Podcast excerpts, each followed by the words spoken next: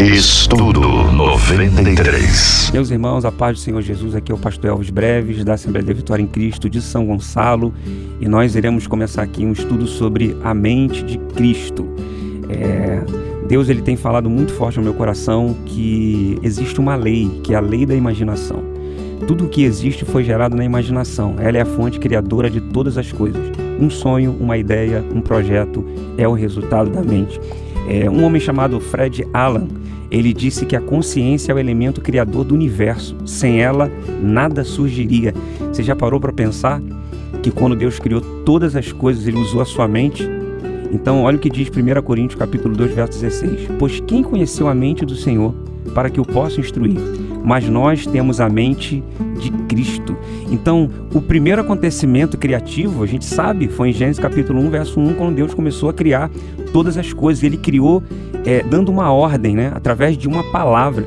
E, e a gente sabe que palavras são pensamentos expressos. Então, quando você fala, antes de você falar, você pensa, antes de você falar, você imagina. Então, nós estamos aqui porque Deus pensou em nós. A terra está aqui porque Deus pensou nela. Então, uma pergunta que eu deixo para você: o que, você tem pensado? No que é que você tem imaginado? A nossa imaginação ela é mais poderosa do que a gente possa imaginar, porque está totalmente ligada à palavra. Né? Então, é, a nossa palavra precisa ser poderosa. A gente precisa ter um compromisso com a nossa, com a nossa palavra. Porque assim, ó, você pode usar a sua mente para gerar palavras positivas ou negativas. Então, quando Deus falou assim, haja luz, eu creio que quem saía da boca de Deus era o próprio Cristo, porque em João capítulo 1, verso 1, diz que no princípio era a palavra, e a palavra estava com Deus e a palavra era Deus. Então quem era a palavra no princípio? Eu creio que era o próprio Jesus. Então quando Deus falava, haja luz, Jesus, que era a palavra, saía de dentro da boca de Deus e criava luz. Então o que você precisa? Comece a usar palavras positivas, que saia da sua boca palavras positivas. Em nome de Jesus, eu profetizo que a partir de hoje você vai começar a imaginar coisas boas para a tua vida e só vai sair palavras edificantes. Eu costumo dizer que para Deus a imaginação é um fato. Mateus capítulo 5, verso 28 diz que qualquer que olhar para uma mulher com a intenção impura, no coração já cometeu adultério com ela. É, assim, gente, como que eu posso cometer o adultério com um pensamento? Então você consegue já começar a perceber que se com a tua imaginação, com o teu pensamento, você consegue cometer um pecado, você consegue consumar um fato, então por que não usar a nossa imaginação para criar coisas positivas para a nossa vida? Então por que não imaginar um casamento feliz, um emprego melhor, uma família, sabe, servindo ao Senhor, um filho transformado? No que você tem pensado? O que você tem criado na sua imaginação? Porque como eu disse aqui no início, a imaginação para Deus é um fato. Porque a vida ela é como um jogo de cartas, sabe? Eu costumo dizer isso. Então você recebe as cartas para jogar o jogo e as cartas que vêm à sua mão são com essas cartas que você vai ter que vencer o jogo da vida. E às vezes a gente fica é, se sentindo inferior, às vezes a gente acha que não vai chegar, que não vai conseguir, porque a vida não tem sido tão boa para gente a vida não tem sido tão fácil para a gente. Você pode mudar a sua realidade através da sua imaginação, porque eu costumo dizer que a imaginação é a oração silenciosa. Filipenses capítulo 4, verso 7 e 8 diz assim, ó: "E a paz que excede todo entendimento guardará os vossos corações e os vossos entendimentos em Cristo Jesus." Tudo que é verdadeiro, honesto, justo, puro, amável, de boa fama, nisso pensai. Então, assim, Deus está perguntando para você: no que é que você tem pensado? No que é que você tem imaginado? Se você imaginar coisas boas, Deus está disposto a trazer coisas boas. Existem as doenças psicossomáticas, né, que são aquelas relacionadas às emoções, aos sentimentos, ao pensamento. Tem mulher que vê a sua barriga crescer por acharem que estão grávidas. Na verdade, não estão, mas a barriga cresce por quê? Por causa de um poder mental, sabe? Então ela imagina que está grávida e isso acontece. Então Deus quer que a sua imaginação gere para você um fato. Então pense em coisas boas, imagina coisas boas e Deus fará coisas boas na tua vida. Eu creio nisso. Olha o que a Bíblia diz em Efésios capítulo 3, verso 20. Ora, aquele que é poderoso para fazer tudo muito mais abundante, além daquilo que pedimos ou imaginamos ou pensamos, segundo o poder que em nós opera. Ou, existe, ou seja, existe um poder operando em nós. E que poder é esse? É o Espírito Santo O Espírito Santo está nos influenciando para pedir e imaginar. Porque quando você pede e você imagina, a Bíblia diz que esse poder que opera em você te leva além. Então, olha o que a Bíblia diz em Jeremias 17,10. Eu sou o Senhor que sonda o coração e examina a mente. Tá fazendo sentido para você o que eu estou pregando aqui? Tá, tá fazendo sentido para você o, o, o, o, que, o que o Senhor está falando aos nossos corações em relação à mente que Ele ativou em nós? Então, olha o que Ele está dizendo. Eu sou o Senhor que sonda o coração e examina a mente para recompensar a cada um de acordo com a sua conduta e obra. Por que, que ele vai compensar segundo a nossa conduta e obra? Porque aquilo que você imagina, aquilo que você está gerando na sua mente, vai acabar conduzindo você a viver uma atitude, a, a, a, realizar uma obra. Então você não faz nada sem antes você não pensar, sem antes você não imaginar. E o Senhor, ele sonda o nosso coração, ele examina a nossa mente para ver de fato que a gente tem pensado, que a gente tem imaginado. Então ele está disposto a recompensar, mas a recompensar a quem?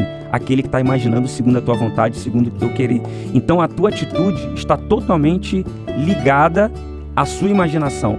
E aí aquilo que você imagina vai fazer você agir numa conduta que vai glorificar o nome dele ou que vai fazer você realizar uma obra que vai glorificar o nome dele. Então o que você vai fazer daqui 10 minutos provavelmente você está começando a imaginar agora.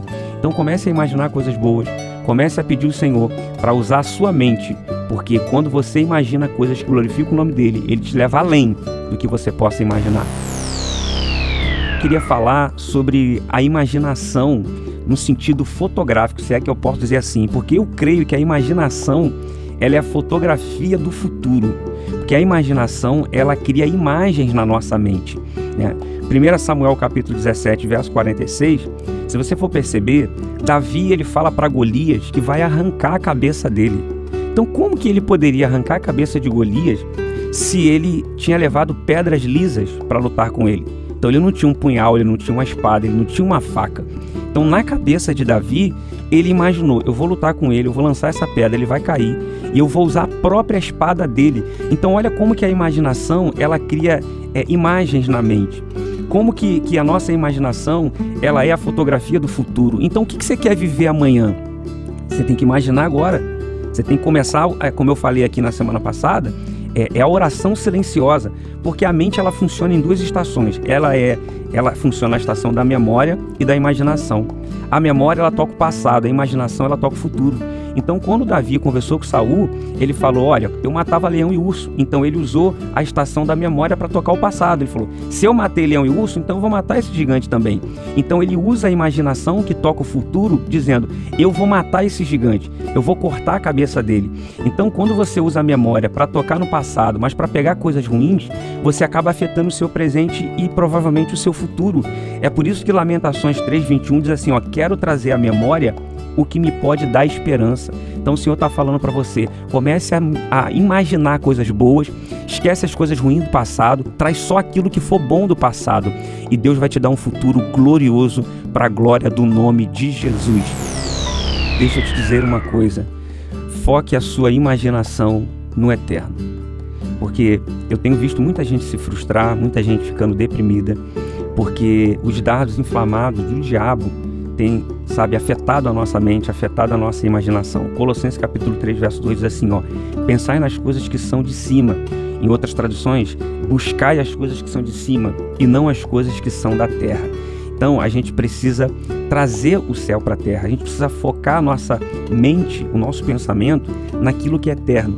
Então, a gente está muito preso ao que é momentâneo. A gente está muito preso a gente está focando a nossa, a nossa imaginação, o nosso pensamento naquilo que é terreno. Então, quando as coisas não acontecem, você se frustra e a gente não consegue entender que o tempo de Deus não é o nosso tempo. Eu costumo dizer que Deus nem tem tempo. Deus trabalha com a eternidade e a eternidade para mim é a ausência de tempo. 2 Coríntios 4,18 diz assim: ó, Não atentando nós nas coisas que se veem, mas sim nas coisas que não se veem. Porque o que se vê é, são temporais e o que não se vê são eternos. Então Paulo está preocupado se a gente está focando é, a nossa, o nosso pensamento, se a gente está focando a nossa atenção naquilo que é temporal ou naquilo que é eterno. É por isso que a oração do Pai Nosso diz que nós temos que trazer para a terra o céu. Venha o teu reino. Porque se você for perceber, o jardim do Éden, ele, ele era céu na terra. Porque Deus não criou o jardim, Deus plantou um jardim. E se você perceber Apocalipse 2,7, diz que Deus tem um jardim no céu particular. Então eu creio que Deus pegou uma muda do céu e plantou na terra. Por que, que ele não criou? Porque ele só pode criar o que não existe. Então ele criou, na verdade, ele plantou o jardim. Então ele tirou a muda de algum lugar e ele tirou do céu. A vontade de Deus é que você viva o céu aqui na terra. É por isso que na oração do Pai Nosso ele diz que nós temos que viver na terra assim como no céu. O nosso pensamento precisa estar focado naquilo que é eterno, e aí você não se frustra, e aí você não se deprime, e aí você consegue romper com as dificuldades, porque você não está dependendo do que está acontecendo na terra, você está dependendo do que Deus está fazendo na terra, aquilo que está no céu. Então deixa eu te fazer uma pergunta aqui. O que, que você tem imaginado? Porque o que você continuamente imagina determina o que você irá viver. Jó capítulo 3, verso 25 diz assim: ó, O que eu temia veio sobre mim, e o que eu receava me aconteceu.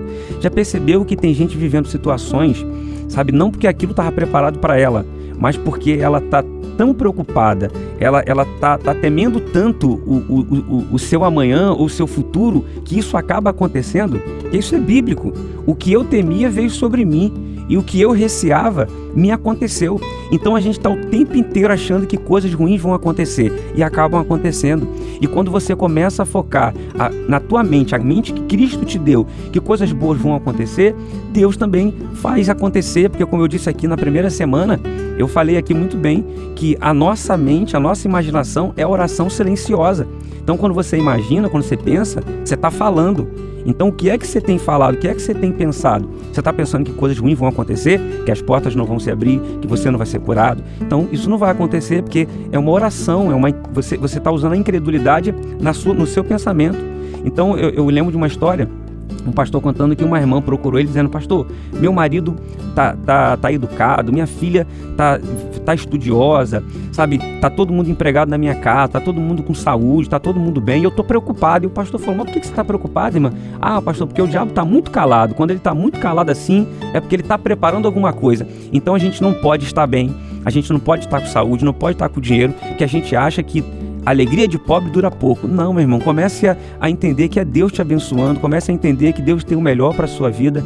Então espere de Deus sempre o melhor. Filipenses capítulo 4, verso 6, do 6 ao 7 diz assim, ó: "E a paz de Deus, que excede todo entendimento, guardará o vosso coração e a vossa mente em Cristo Jesus." Então que haja paz no teu coração, que em nome de Jesus você possa entender que é Deus te abençoando e que ele ainda tem muito mais para fazer porque o melhor de Deus ainda está por vir. Não é o pior, é o melhor de Deus ainda está por vir. Jesus nos presenteou com a tua mente. E o que é que você tem feito com esse instrumento, com essa ferramenta gloriosa que você tem? Então, deixa eu te falar uma coisa. O futuro, ele depende da nossa imaginação positiva no presente. Então, o seu amanhã é dependente daquilo que você está semeando hoje, daquilo que você está imaginando hoje. Então, os seus pensamentos, a sua imaginação tem sido positiva? Se, se a tua a resposta for sim, pode ter certeza que amanhã Deus fará coisas gloriosas na tua vida. Por isso que a Bíblia diz assim, ó, que a gente precisa se santificar hoje e amanhã Deus fará coisas grandes no meio de nós. Então o cérebro ele não consegue distinguir entre acontecimentos presentes e lembranças, né? É, ele, tampouco ele consegue assim fazer a diferença entre o que é vividamente imaginado e o que é real. E, e, e quando a gente imagina algo para o nosso futuro, nosso cérebro ele capta isso como uma verdade. É por isso que quando você pensa em coisas ruins que você viveu, né, na morte de um ente querido, ou que você começa a imaginar e pensar de uma experiência muito ruim que você viveu no passado, seu coração começa a sentir uma certa tristeza, porque, o, o, porque a tua mente capta isso como uma verdade. Ainda que tenha sido passado, ele traz isso para o presente. Então ele não sabe que você está imaginando algo no, do passado.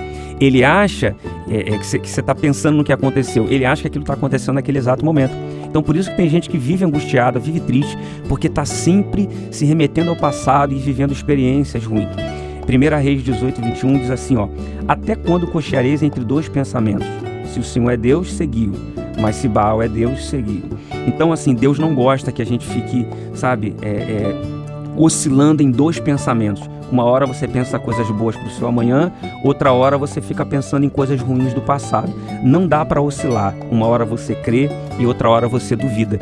Deus não gosta disso, Deus não se agrada disso. Então, em nome de Jesus, use a mente que Cristo injetou em você. Para a glória do nome de Jesus, eu profetizo que você vai começar a pensar e imaginar coisas boas, porque a, o teu coração vai captar isso como uma verdade. O que você fala é, determina aquilo que você vai viver. É, você começa a dizer: amanhã eu vou ao shopping. Então você já está se programando, você está falando que vai. Então provavelmente você vai ao shopping no, no, no dia seguinte porque você fala, porque você determina, porque você está é, é, colocando para fora um desejo seu. Então você acaba fazendo é, aquilo que você está dizendo que vai fazer. É por isso que é importante você sempre abrir a sua boca para dizer aonde você quer chegar, para dizer o que você quer conquistar. Fale mesmo, porque a nossa palavra tem poder. É, eu costumo dizer e contar uma, uma, uma, uma, história de um menininho que ele foi a fazer um piquenique com o pai, era de costume, e quando ele chegou no alto do monte, ele tropeçou numa pedra e machucou o pé, e ele deu um grito de dor. E ele ouviu uma voz, quando ele disse ai, ele ouviu uma voz dizendo ai, e ele olhou e falou: Quem é? A voz repetiu: Quem é? Ele disse: Aparece, seu covarde. A voz repetiu: Aparece, seu covarde. Então, tudo que ele falava, aquela voz repetia. Ele olhou para o pai e falou: Pai, quem é? O pai falou: Filho, é, as pessoas dizem que é o eco, né? mas eu costumo, mas eu prefiro acreditar que é a vida. O pai olhou para o outro lado da montanha e disse: Eu te abençoo. A voz repetiu: Eu te abençoo. O pai disse: Você é uma bênção. A voz disse: Você é uma bênção. Então o pai olhou para o filho e falou: Filho, isso é o eco da vida. Então aquilo que você fala volta para você. Se você abençoar, você vai ser abençoado. Se você é, é, desejar o bem, esse bem vai voltar para você. Mateus 7,12 assim, ó. Portanto, tudo o que vós quereis que os homens vos façam, fazei-os vós também a eles.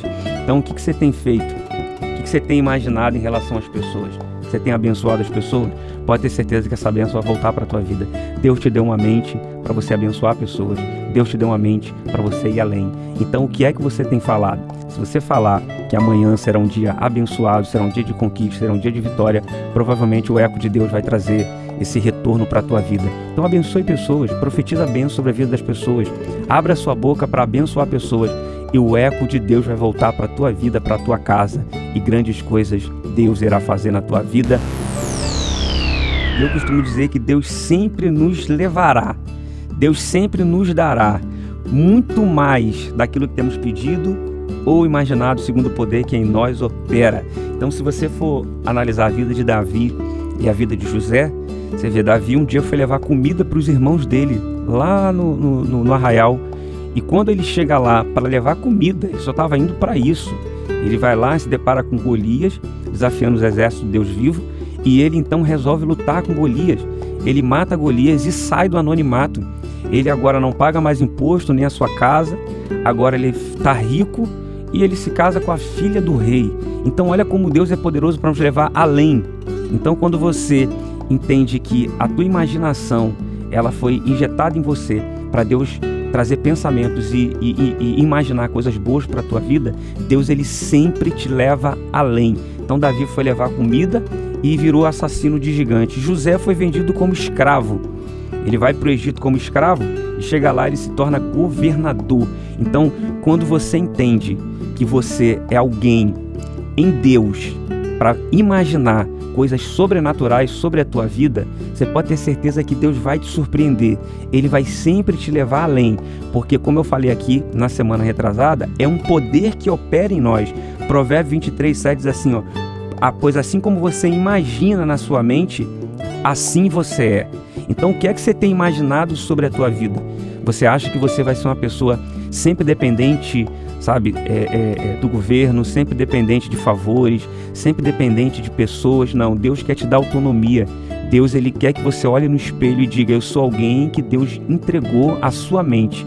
Então Deus vai te dar uma saída, Deus vai te dar uma ideia, Deus vai te dar um plano, porque tudo é resultado da mente. Eu profetizo que Deus vai te dar uma ideia e essa ideia vai te tirar do anonimato, vai te tirar da necessidade e Deus vai fazer coisas grandes e te levar além. Deus vai fazer de você um assassino de gigante, Deus vai fazer de você um governador para a glória do nome de Jesus.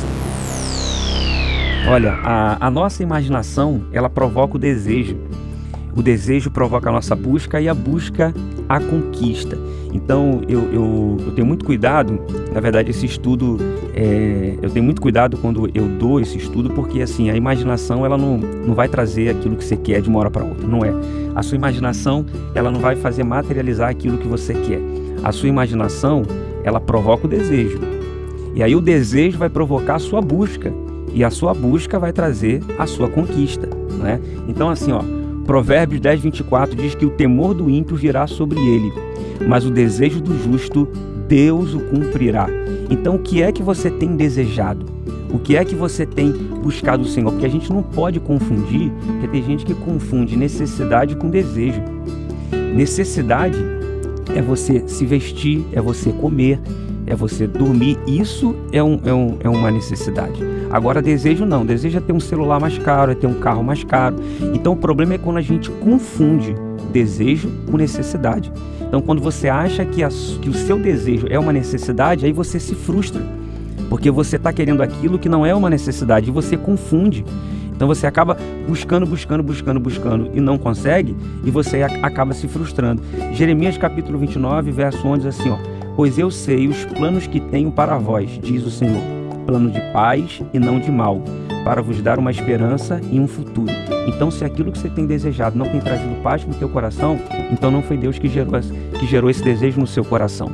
Se, se o desejo do teu coração tem trazido paz, é porque Deus efetuou o, o, o, esse querer no seu coração. Então foi Deus que, que gerou esse desejo no seu coração. Então, se ele gerou, pode ter certeza que ele vai providenciar o executar. Ele vai providenciar aquilo que você que você precisa, porque você precisa ter muito cuidado. É desejo ou é uma necessidade? Se for uma necessidade, fique em paz. Agora, se for um desejo, você tem que entender se realmente Deus colocou isso na tua mente ou se você tem imaginado aquilo que Deus não tem para você. É por isso que eu digo que a gente precisa proteger a nossa mente. Não é curioso quando em Efésios 6,17 diz assim: ó, Tomai também o capacete da salvação. Gente, capacete serve para quê? Quem anda de moto sabe. Você precisa colocar o capacete porque você fica muito vulnerável ali. E quando você cai, se você tiver com capacete, sua, a sua cabeça vai estar protegida. Então, quando em Efésios 6,17 diz: Tomai também o capacete da salvação, ele está dizendo: você precisa proteger a tua mente. Então, o que é que você tem escutado? Não é porque às vezes a gente escuta conselhos de alguém e você acaba não indo pelo que o Senhor falou, mas você deixa esse conselho, né, que eu não posso chamar de conselho, que é algo que está vindo para te tirar do propósito. E se você não tiver com o capacete da salvação, você não protege a sua mente. Provérbios 4, 23 assim, ó, guarda o teu coração, pois dele procede as saídas da vida. Então, quando o conselho entra e você não se protegeu com aquilo que alguém disse, com aquilo que alguém te incentivou a fazer e que não era a vontade de Deus, não era o querer de Deus para a tua vida, o que é que vai sair do teu coração? O conselho que entrou, o conselho que você deixou é, entrar na tua mente. Então guarda a tua mente, cuidado com quem você conversa, cuidado com quem você senta para pedir conselhos, cuidado que a gente precisa entender que conselho a gente pede para quem é pai, para quem, quem tem paternidade sobre a nossa vida, para quem de fato, sabe, vai nos dar destino. E às vezes você quer ouvir um amigo do trabalho que às vezes nem professa a tua fé e você está fazendo o que ele está mandando você fazer. Então coloque aí, veste o capacete da salvação, porque como diz sempre a minha vozinha, quando a cabeça não pensa, o corpo padece. Então às vezes a gente está sofrendo porque a gente não protegeu a nossa mente. A gente está sofrendo porque a gente não deixou Deus injetar em nós a tua palavra, a tua vontade e o teu querer. Então, cuidado. Hebreus capítulo 11, verso 10, ele fala que o nosso Deus foi o arquiteto e construtor. Então, quando a gente pensa em, em arquitetura, é, a gente pensa numa pessoa pegando uma caneta, é, fazendo os rabiscos, por quê? Porque Deus ele poderia criar todas as coisas é, com um simples estalo de dedo, mas ele criou em seis dias. Por que em seis dias? Porque para mostrar para gente que nada significativo acontece de uma hora para outra. Então Deus ele pensou como seria, ele imaginou os mínimos detalhes. E quando você olha para a criação, você olha a girafa com o pescoço comprido, você acha que foi do nada? Ele imaginou como seria cada detalhe. Então, se Deus imaginou, se ele arquitetou, imagina nós. Então você tem uma mente para isso, para você pensar minuciosamente. Deus me deu uma frase assim, ó: aquele que se planeja pode até sair depois, mas ele chega primeiro. Então a gente fica na correria querendo fazer, não faça de qualquer jeito. Para, começa sabe, a analisar, começa a imaginar como vai ser cada detalhe, porque Deus é detalhista e você também precisa ser detalhista. Uma vez eu fui ver um emprego no centro do Rio, quando eu era garoto, e aí um pombo resolveu fazer suas necessidades, caiu no meu ombro. Era um estágio no, no, no escritório de direito, então alguém me ajudou com um paninho lá úmido, eu passei e entrei e fiz a entrevista. Eu fico imaginando, Deus quando olhou para o pombo, ele falou, vou dar asas para o pombo, que o pombo vai fazer as necessidades dele, vai pegar no ombro do meu servo, passou um paninho e resolveu. Imagina se Deus tivesse feito de qualquer maneira e tivesse dado asas para o elefante. Então você imagina eu no centro do rio e o elefante voando, resolvendo fazer suas necessidades, um paninho, não ia dar jeito. Então a vida de muita gente está toda desconcertada porque está fazendo sem imaginar, sem pensar nos mínimos detalhes. Deus te deu a mente de Cristo, então não faça de qualquer jeito. Seja o arquiteto da sua vida em nome de Jesus. Eu quero aqui agradecer por esse, por esse estudo, por, essa oportunidade de entrar na sua casa e liberar um estudo tão abençoado para a tua vida. Deus vos abençoe cem vezes mais em nome de Jesus. Estamos juntos pelo Rei e pelo Reino. Estudo 93.